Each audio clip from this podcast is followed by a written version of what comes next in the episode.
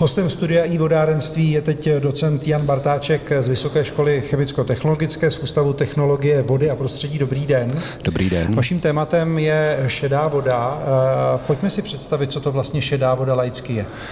Tak zcela laicky je to voda, která vzniká tím, že se použije v nejčastěji v koupelnách, eh, takže si umyjeme ruce, ta voda proteče do umyvadla a v tu chvíli se z ní stává odpadní voda, ale protože je velmi málo znečištěná v porovnání například s vodou ze záchodu, eh, tak se dá relativně jednoduše čistit.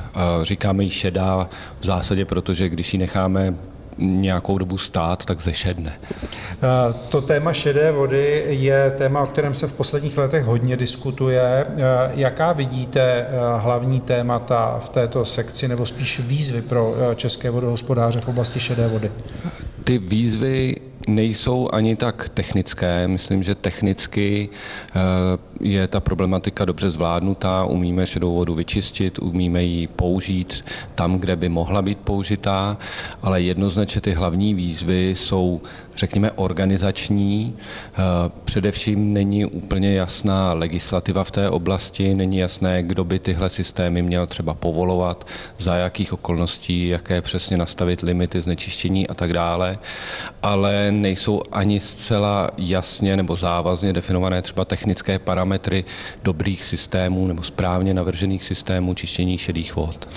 Jaké jsou recepty pro laickou veřejnost pro hospodaření s šedou vodou? Co bychom mohli udělat eh, pro lepší využívání té šedé vody? Je to možná ta analogie, návrat eh, k zvykům našich babiček, které když eh, umili nádobí v tom kýbli nebo v tom škopku, tak tu vodu pak nějak ještě zužitkovali. No, v principu je to správný návrat, jenom je to maličko složitější.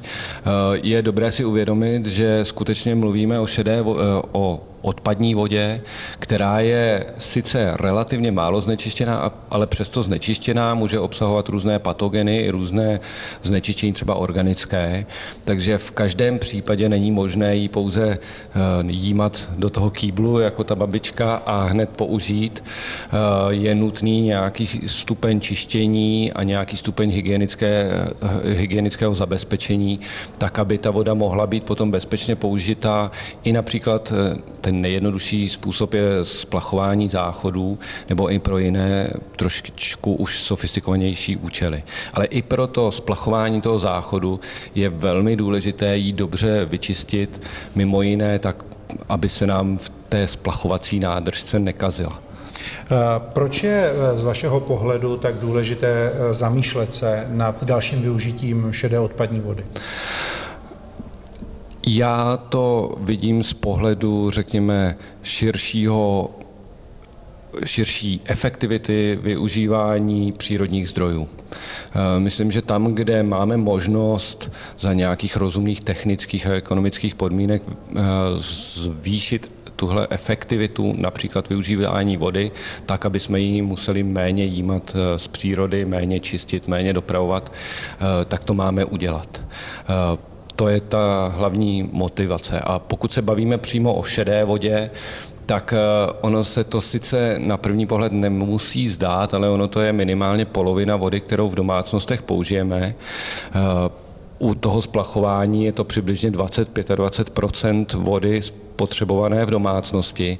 A když si to přepočítáme jenom jednoduše na veškerou vodu použitou nebo jímanou v České republice, tak to může být nějakých eh, jenom u toho splachování třeba 5% veškeré vody, která se jímá na všechny použití, včetně domácností, včetně průmyslu, včetně zemědělství. A je to vlastně víc vody, než co se v České republice použije v zemědělství.